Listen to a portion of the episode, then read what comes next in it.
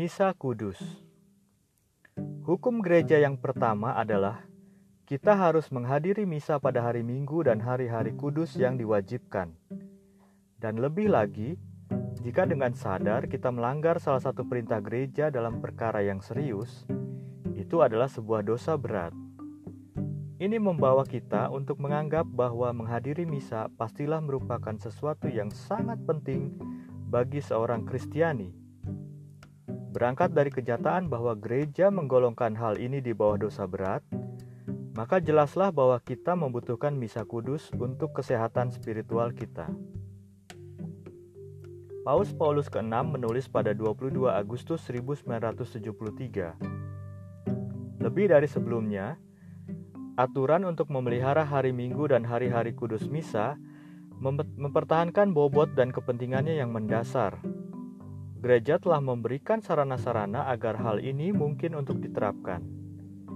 Seseorang yang sadar akan isi dan tujuan dari peraturan ini harus memperhitungkannya tidak hanya sebagai tugas yang utama, tetapi juga sebagai sebuah hak, sebuah kebutuhan, sebuah kehormatan, dan sebuah keberuntungan yang tidak dapat dikesampingkan tanpa alasan yang serius oleh umat beriman mana pun yang cerdas dan sadar. Misa Kudus adalah pembaharuan korban Kalvari dalam cara yang tak berdarah. Ada perbedaan dan hubungan antara korban misa dan korban salib. Di salib, Yesus mengorbankan dirinya dengan menumpahkan darahnya dan menjadikan kita layak. Sementara di altar, ia mengorbankan dirinya tanpa menumpahkan darah, dan ia mendapatkan bagi kita buah-buah dari sengsara dan kematiannya.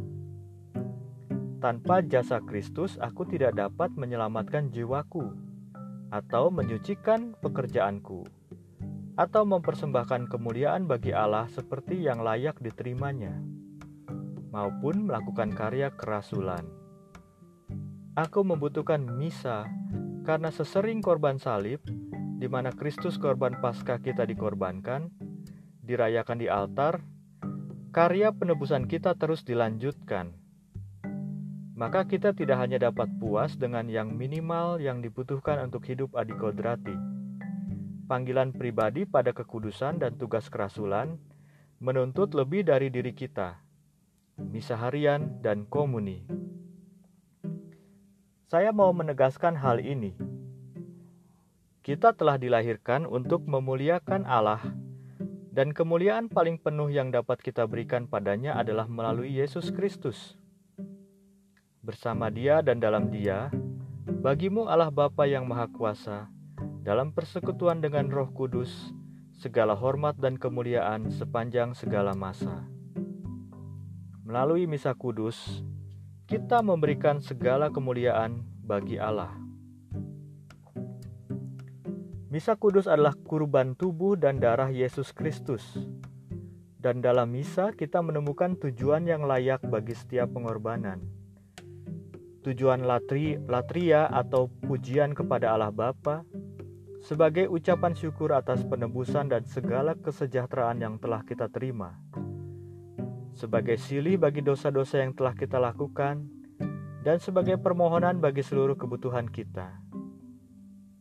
Suatu refleksi singkat akan menolong kita untuk melihat betapa kita membutuhkan semua hal ini.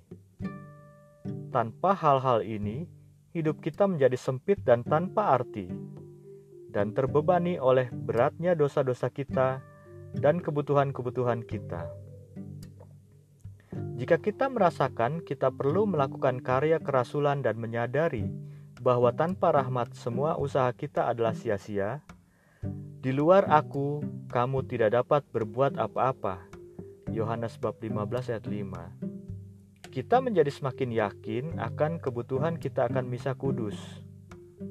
Jadi, untuk alasan inilah satu corak penting dari seseorang yang merasul adalah kecintaannya akan misa.